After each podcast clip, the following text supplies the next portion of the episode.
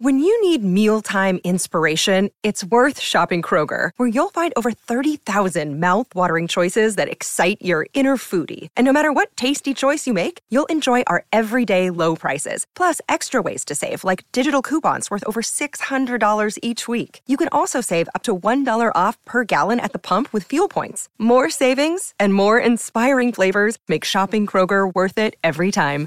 Kroger, fresh for everyone. Fuel restrictions apply. Another day is here, and you're ready for it. What to wear? Check. Breakfast, lunch, and dinner? Check. Planning for what's next and how to save for it? That's where Bank of America can help. For your financial to-dos, Bank of America has experts ready to help get you closer to your goals. Get started at one of our local financial centers or 24-7 in our mobile banking app. Find a location near you at bankofamerica.com slash talk to us. What would you like the power to do? Mobile banking requires downloading the app and is only available for select devices. Message and data rates may apply. Bank of America and a member FDIC. The Cyclone Fanatic podcast is fueled by Cody Road and recorded in the Wild Rose Casino and Hotel Studio. Reaction podcast to Iowa State's 61 50 loss today to Oklahoma. Obviously, this is not an instant reaction. I did this very strategically for a couple of reasons. One, I wanted to see the results of some of these afternoon Big 12 games so I can go a little more in depth on that scenario. And two, uh, it's always smart sometimes after tough losses to kind of gather your thoughts, do that sort of thing. So I came back home, got into the studio, and here we are. I want to thank our presenting sponsor, Karl Auto Group. They've been on board with us for a really long time, really good people. Absolutely love them. You'll see me driving around in my Chevy Colorado Cyclone Fanatic Karl Chevrolet Edition truck. Boom.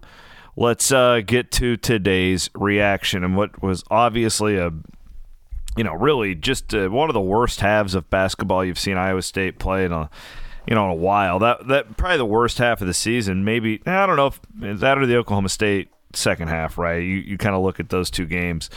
Um, you shoot 31% from the field. The crazy stat to me look at field goals. Iowa State attempted 58 field goals to 41 field goals by Oklahoma and still loses the game by double digits. That's crazy. That's a crazy stat. What does that tell us? Tells us that Oklahoma turned it over 18 times. Iowa State wins the turnover battle here 18 to 5 and still loses the game by 11. That is some atrocious offense, ladies and gentlemen. So Iowa State turns over Oklahoma 18 times and gets 14 points over those off of those turnovers. That number got to be higher. That's how Iowa State wins basketball games. It's how Iowa State won earlier on in the season. They're not doing it now. Um, we'll go through notes that I took in this one. Essentially, once Iowa State is in the half court at this point, you are you are in a total coin toss of a situation, but it's probably not that good as far as your odds go. You're in a you're in a living on a prayer, as the Bon Jovi song once said. Right now, when it comes to Iowa State's half court and uh, in the sets, let's let's start and and, and I want to make it clear this is not an individual problem for anyone. Um, but the the biggest difference I see right now in some of these second halves for Iowa State is Jaren Holmes is not effective. Uh, he looks like a broken player right now. 4 14 today. 0 of 3 from 3, 0 of 3 from the free throw line. You just think of so many times in the second half this year where points were hard to come by, good looks were hard to come by because this is a limited Iowa State offensive team. We all know this, it's been the case all season and Jaren Holmes was able to bail you out in many, many, many circumstances. Not today, uh, and it hasn't been that way for a while now. Uh, I don't know if it's the scouting. I don't know if Jaren's hit a wall. I don't have the answers to that, but he's not. You know, he's not that um, innings filler type guy. He's not that closer that Iowa State had early on, and and, and, and frankly, uh, uh, so let's keep talking about this and go read Jared Stansbury's column too. He got more um, basketball heavy on this stuff, but I want to go through uh, some of the other issues today that have been lingering for a while. You did see Caleb Grill, but he's one for six, right? Um, Gabe Kalscheur, you know, team leader with 12 points, four of 11. He hit three threes. Okay, but he's still not the not anywhere close to the same guy that you had early on. Um, I'm getting a lot of questions. So why isn't Tre King playing more? Tre had nine minutes of action today. Uh, only had one foul, so it wasn't a foul trouble type of deal. I I, I think, and I, and again, I'm not um, I'm not a ba- I'm not too nutty of a basketball X's and O's guy, but I've watched the sport enough, watched this team enough. I, I think the King thing is um, when watching tape, nobody's guarding him. He hasn't made enough shots, you know, and I, I think that's one thing where they're just choosing Kunc over him. Um, and and that's kind of the case with Lipsey, right? You just completely back off of him. Teams have scouted Iowa State so well with its offensive efficiencies.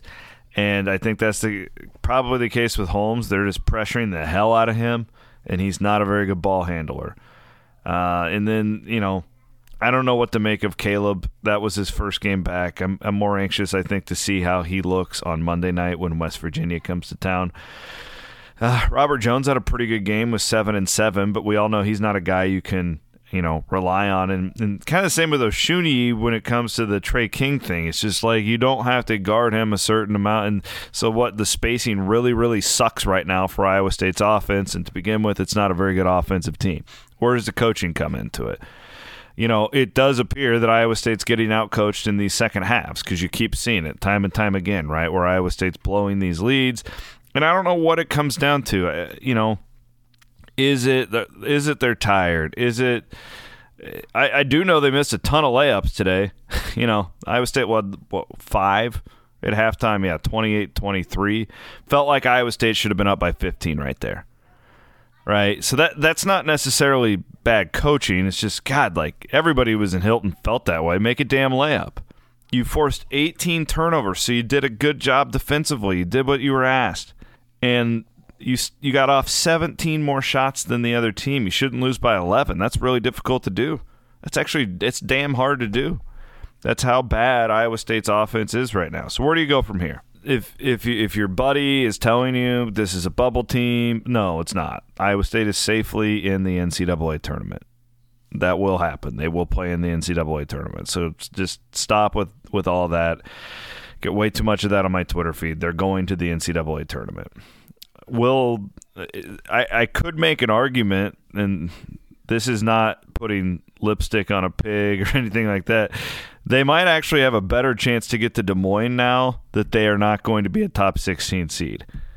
Because when you're a top 16 seed, you are you're in the situation where you know you're you're you're competing with Creighton, you're competing with um, Kansas, you're competing with Purdue, whoever, to have that spot in Des Moines, where you're not going to win that now because Iowa State would be so far down there. Well, now if you're a six or a seven seed or even a five seed potentially, um, you, you, could potentially be, uh, and I have pretty good sources telling me this too. So whatever, I, that's not a silver lining. It's just it, it is kind of just what it is here. I, I do think you know, the Monday game against West Virginia is really, really big. If you win that, you've, I believe, or mathematically, uh, you've eliminated your possibility to play on Wednesday night in the Big 12 tournament. Um, I'm really not that concerned about Kansas City. I'm, I truly kind of think that it'll be like last year.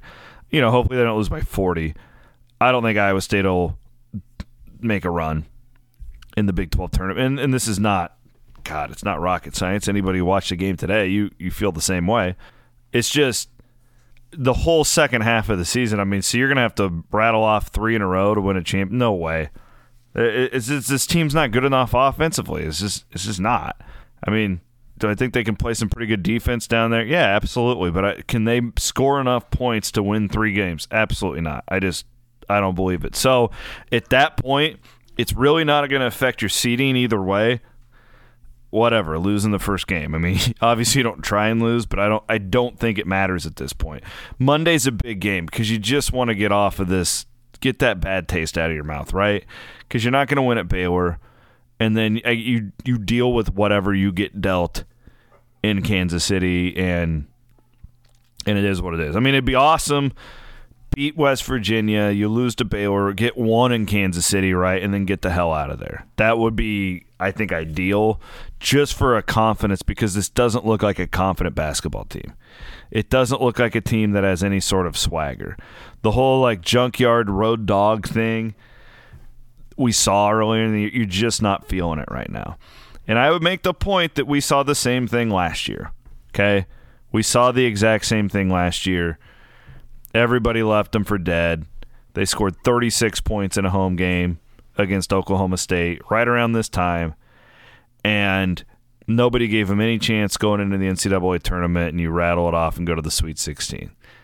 Will that happen this year? I don't know. We're going to have to wait and see, but it wouldn't shock me, would it you? Being battle tested in this league, getting out of it, it wouldn't it wouldn't shock me. So again, it's just it's it's hard because last year's team's so different, right? Like you you can't really stack them up with this one because it's it's a totally different team, but it's the same style, it's the same coaches, it's got the same type of core, and and, and we've seen them do it before. So I'm not I'm not counting this group out. Heck no. I do think Monday's big, though. Th- th- this was a bad loss, right? And this was a big loss because you had that opportunity to win a couple in a row at home and really get some momentum going into March. And this is a dud. This is the worst loss of the year.